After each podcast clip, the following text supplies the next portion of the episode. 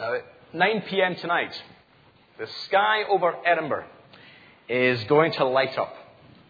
The festival has come to an end once again, and to celebrate, a quarter of a million people will gather all over the city, on Princes Street, on Carlton Hill, on rooftops, everywhere, to see a hundred thousand fireworks go off. And so my aim tonight is to try and finish by 9 p.m. Now, someone who spent a lot of time looking up at the sky was a person called Douglas Bader. Douglas Bader. Let me share with you his amazing life story. It was shown on television last week in a film called Reach for the Sky. Does anyone see it? Reach for the Sky. Uh, apparently it was. Let me share with you his story. Douglas Bader was born in London in 1910. He won a commission to study in Oxford. And in 1930, he was commissioned as an officer in the Royal Air Force. However, after only 18 months, Douglas crashed his aeroplane. And tragically, he lost both of his legs. But here's why his story is so amazing. Listen to this. When World War II started, he rejoined the RAF, and he was an inspiration to the nation. Now, if you were to summarize Douglas Bader's life in one word, okay, one word, what would it be? Courage, exactly. He lived courageously. And for all of us folks tonight, there will be times when we need courage. I like how John Wayne once put it. Courage is being scared to death, but sadly not anyway. For example, it may be courage to tell the truth. A couple of weeks ago, Alison's mum was over from Northern Ireland with Alison's sister, along with two other females. So that made it five females in my house at the same time. Now, on this Saturday morning, these five females went shopping in Edinburgh. And they left behind a pizza in the fridge. Now, they were hoping it would still be there on their return. I wonder if you can guess what happened next. Their lovely pizza somehow, magically, just disappeared. You see, I didn't realize it was to be kept. That's my excuse. And so I ate it, every last bit of it. And I later had to own up to these five angry, ferocious females. Courage now, you might need courage for other occasions. Going to the dentist, sitting your driving test, starting college or university, and bidding for a contract at work. But you know, there will be times when you need to, courage to stand up for what you really believe in. Okay? And that takes real guts. Back in the 15th century BC, there was a man called Amram and a woman called Jochebed. And they were people of courage. Now, hands up if you've heard of Amram or Jochebed. Okay, a few? Now, what about their son called Moses? Hands up if you've heard of Moses before. Everyone's heard of Moses. Well, watch this. Without the faith and courage of Amram and Jochebed, Moses may not have lived beyond a few days. I want us to observe here four vital lessons from their lives. Number one, they faced a big dilemma. Two, they had a believing heart. Three, they took a bold step. And four, they looked forward to a bright future. And so the first is this. They faced a big dilemma. If you turn to Exodus chapter 1, Exodus chapter 1, it was a time of crisis.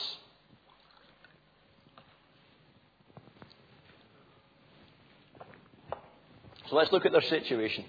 At the end of Genesis, the end of Genesis, what do we find?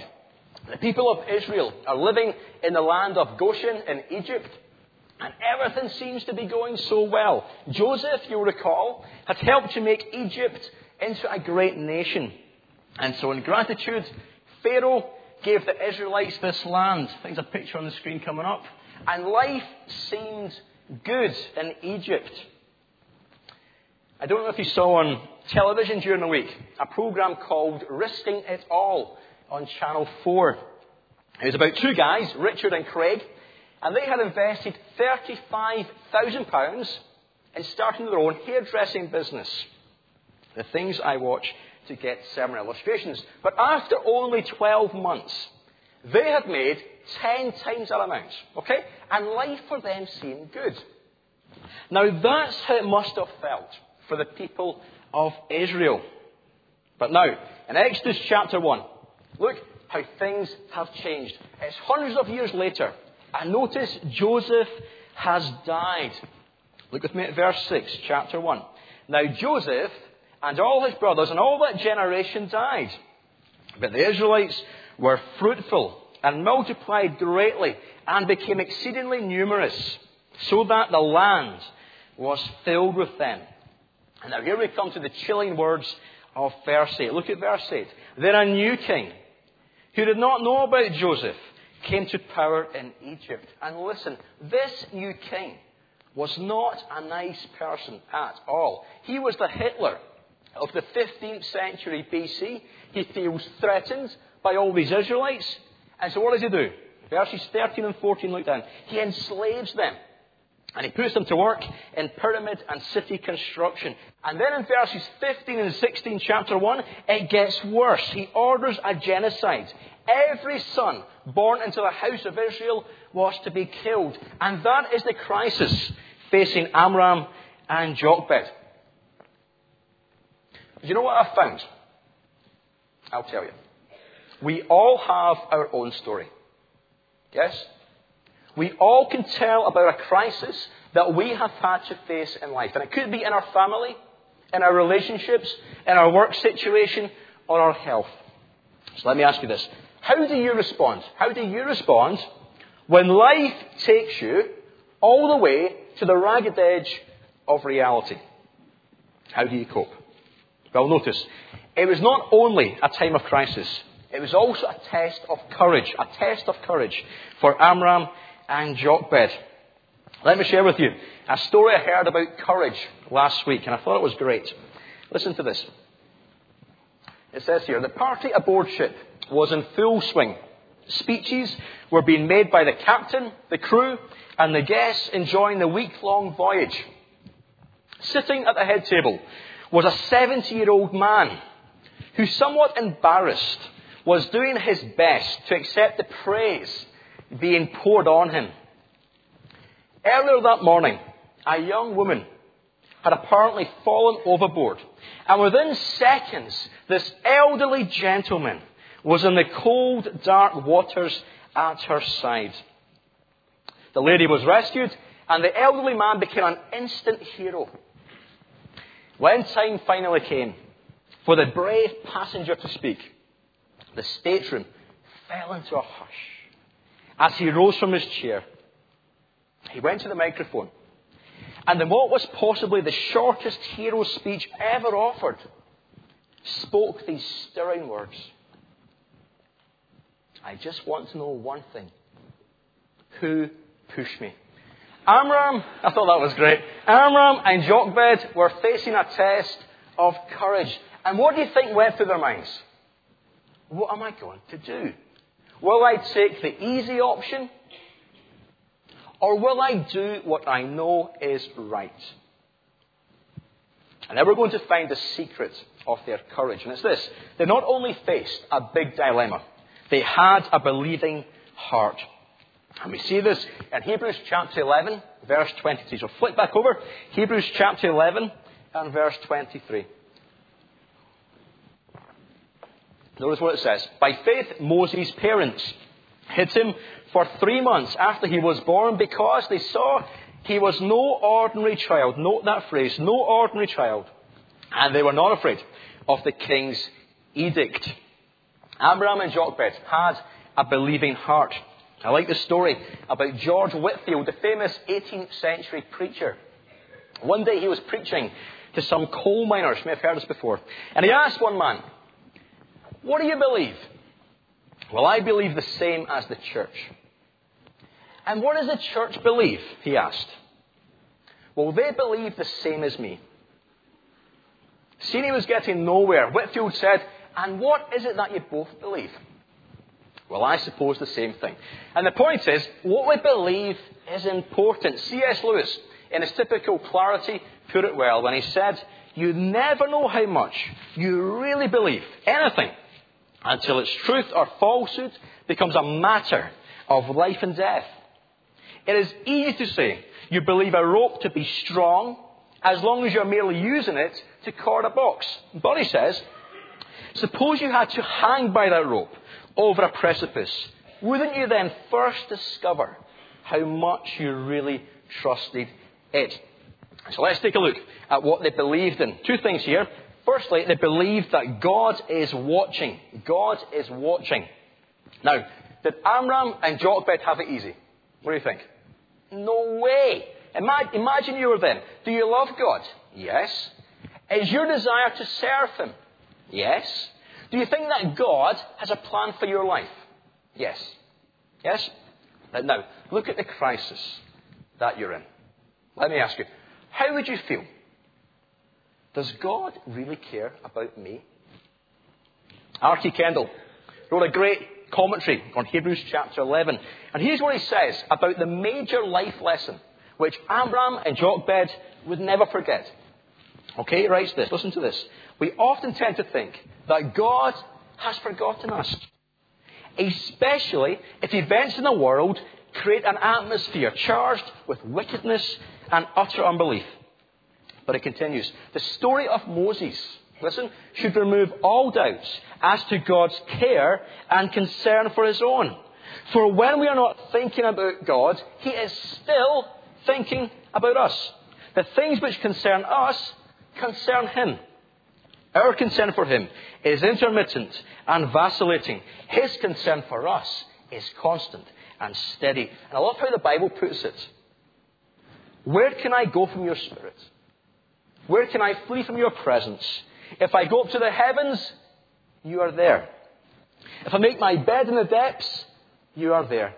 If I rise on the wings of the dawn, if I settle on the far side of the sea, even there, your hand will guide me, your right hand will hold me fast.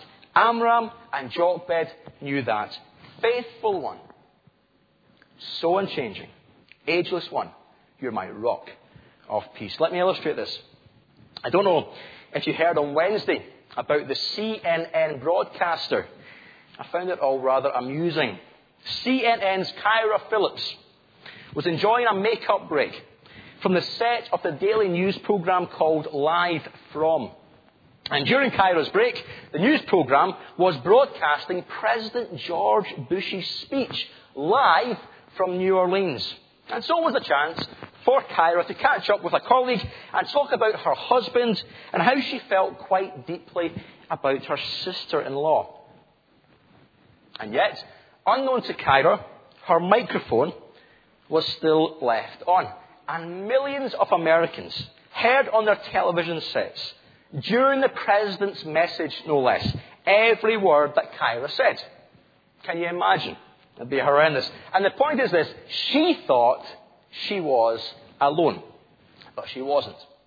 Now, in a far, far greater way, and in a good way, God is watching over us, even when we don't always remember that. As the psalmist could say, Your love, O Lord, reaches to the heavens, your faithfulness to the skies. And so they believed that God is watching. And secondly, they believe that God is working. God is working. And there are two parts to this. And here's the first one God is on his throne. Okay? God is on his throne. You might wonder if you ever buy a newspaper Okay? And you ask yourself, what on earth is happening in this world? Yep, what is going on? Terrorist suspects in Britain and car bombs in Iraq. Well, Amram and Jochebed must have asked that. But consider this, think about this. Even when some things were a mystery to them, okay, they still trusted in God. And why? Because God is on his throne and he is working out his glorious eternal plan. Let me remind you of the breathtaking scene in Revelation chapter 7. It says this After this, I looked, And there before me was a great multitude that no one could count from every nation, tribe, people, and language, and that includes the Philippines, standing before the throne and in front of the Lamb. They were wearing white robes and were holding palm branches in their hands. And they cried out in a loud voice, Salvation belongs to our God who sits on the throne and to the Lamb. Folks, that is a tremendous assurance tonight that God is on his throne. But it gets even better because God is on your case. Take a look at verse 22 of Exodus chapter 1. Notice what it says. Then Pharaoh gave this order to all his people Every boy that is born you must throw into the Nile, but let every girl live. Amram and Jochebed had every reason to be afraid, correct? But what does Hebrews chapter 11 say? It said, and they were not afraid. Why? Because God was on their case. Isn't that great? It's tremendous. Folks, I wonder if you and I, tonight, really, really, really, really believe that. That our lives are not in human hands. Our lives are in the hands of the Almighty Creator God. As the prophet Isaiah could write, You will keep in perfect peace him whose mind is steadfast because he trusts in you. So let me suggest something. Tonight, as you go outside, and as you look up at the sky and the fireworks, remind yourself of this. Who is on my case? Who is on my case? It is the Creator of heaven and earth. And so for Amram and Jochebed, they faced a big dilemma. They had a believing heart. And now, thirdly, they took a bold step. They took a bold step. Now, when I was younger, there was a song I used to love singing, and we sang it this morning. You know what it was? Yes, be bold, be strong. The Lord your God is with you, with the actions. And we find this in chapter 2. What does it tell us in chapter 2? It tells us they took a bold step. Theodore Roosevelt was a former president of the United States. And he once gave a great speech in Paris at the Sorbonne. And here's what he said about taking that step, that bold step. Here's what he, here's what he says. It is not the critic who counts. This is great.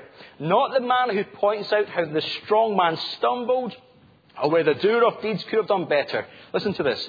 The credit belongs to the man or woman who is actually in the arena, whose face is marred by dust and sweat and blood, who strives valiantly, who errs and comes short again and again, who knows the great enthusiasms, the great devotions, and spends himself in a worthy cause, who at best knows achievement, and who at the worst, if he fails, at least fails, while daring greatly, so that his place shall never be with those cold and timid souls who know neither victory nor defeat. Wow. I like that. So let's think how we can apply this boldness to our own lives. And we're going to ask ourselves three practical questions. One, what decision must I make? Number two, what does God say? And number three, how will I respond? So let's look at the first one. What decision must I make? Now, obviously, some decisions are of more importance than others. For instance, tomorrow night, on Monday night, I am taking my nephew, Daniel, to the Commonwealth Pool in Edinburgh. He has just turned 13 years old last week. He has far too much energy. And he likes to think his Uncle Richard is really quite cool. So I have a choice to make.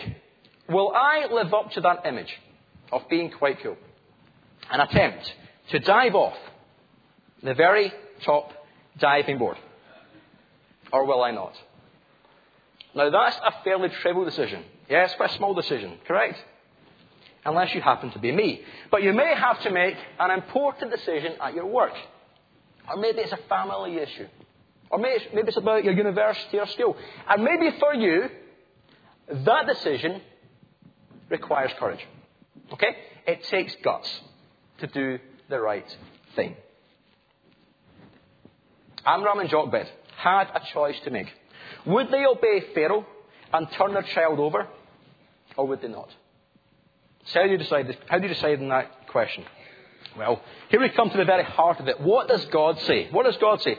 Notice again verse 2. Notice verse 2 in chapter 2. It says that Moses' parents hid Moses from Pharaoh. You see, they knew, they knew that it would be wrong to allow their child to be taken by Pharaoh. Their conscience told them that. But there's something else. Look at verse 2 very closely. Look what it says. When she saw, Moses' mother, that he was a fine child, she hid him for three months. In other words, when Moses was born, his parents knew there was something special about him. He was no ordinary child, as Hebrews says. And notice carefully, here's the point. This insight came from God. John Calvin put it this way. Calvin said, Possibly there was some mark of future excellency impressed on the child which gave promise of something extraordinary. Now, the point is this listen, if you want direction to make the right choice, okay, if you want to know God's guidance in your life, then spend time reading the Bible, God's revelation. Your word is a lamp to my feet and a light for my path. Here's our last question How will I respond? Now, in the end, it wasn't that difficult, really. If you've ever watched the Ten Commandments with Charlton Heston, you'll know what happens next. And we find out in, chapter, in verses 2 and 3. Verses 2 and 3, so what happened? They hid Moses for three months, and then they put him in a little boat on the River Nile. Warren Wiersbe writes this. It is no wonder that Moses was a man of great faith, seeing he was nurtured by parents who had such courageous faith in God. Listen to this. Never underestimate the influence of a godly home. It can affect the destiny of a nation. Now, I don't know what decision you are facing tonight. It could be something as trivial as jumping off a diving board or admitting that you ate a pizza belonging to five angry ladies. Or maybe something much more important. Listen to these words that Paul wrote to Timothy. Let me remind you. For God did not give us a spirit of timidity, but a spirit of power, of love, and of self discipline. So, what have we found so far? Amram and Jochebed faced a big dilemma. They had a believing heart, they took a bold step, and now finally, and we're on track, they looked forward to a bright future. A bright future. Now, in a few moments' time, the sky over Edinburgh is going to be bright. And for just a few minutes tonight, that's going to happen. But watch this. For Amram and Jochebed, their future is going to be bright. Not just for a few moments, but forever. You see, God had a purpose for their son Moses, which was to rescue his people from Egypt. But listen to this. There was a much greater plan that God was preparing. A plan to save his people from all the nations over this planet. And again, another child was born. Again, it required parents of faith. And again, a king sought to destroy this child. And every Christmas, we sing about this wonderful child. Hail the heaven born Prince of Peace. Hail the Sun of Righteousness. Light and life to all he brings. Risen with healing in his wings. Mild he lays his glory by. Born that men no more may die. Born to raise the sons of earth. Born to give them second birth. Hark the herald angels sing. Glory to the newborn king. And like Moses, listen, this child was no ordinary child. He was extraordinary. The most extraordinary child ever born. Born of a virgin, born of the Holy Spirit, and born to save. And that is wonderful. As the angel said to the shepherds out in the field at night, Do not be afraid. Do not be afraid. I bring you good news of great joy. That will be for all the people. Today, in the town of David, a Saviour has been born to you. He is Christ the Lord. I wonder tonight if everyone here knows Jesus. I wonder that tonight. I like the story of General von Zeeland. General von Zeeland was a devout Christian and a valiant soldier for the Prussian king Frederick the Great. And yet, in contrast, the king was an agnostic. And one night the king and his men were together at a festive gathering. And there at the gathering, the king began making crude jokes about Christ until everyone was rocking with laughter, all but General von Zeeland. And finally he arose and addressed the king, and he said this Sire, you know I have not feared death. I have fought and won 38 battles for you. I am an old man. I shall, I shall soon have to go into the presence of one greater than you, the mighty God who saved me from my sin, the Lord Jesus Christ, whom you are blaspheming. I salute you, sire, as an old man who loves his Saviour on the edge of eternity. Brilliant. Let me ask you this. Why can you face your greatest challenge with courage? Because of Jesus. Why can I take a stand as a Christian in university or school? Because of Jesus. Why can I refuse to do something that is morally questionable? Because of Jesus. Why is cancer not the end? Because of Jesus. Why can I live for Christ in that office? Because of Jesus. Why can I share my faith with my boss? Because of Jesus. And why do I know that God is working? Because of Jesus. Let me close with these words from the angel to the shepherds. Do not be afraid. Do not be afraid. I bring you good news of great joy that will be for all the people today. In the town of David, a Saviour has been born to you. He is Christ, the Lord. Wonderful Jesus.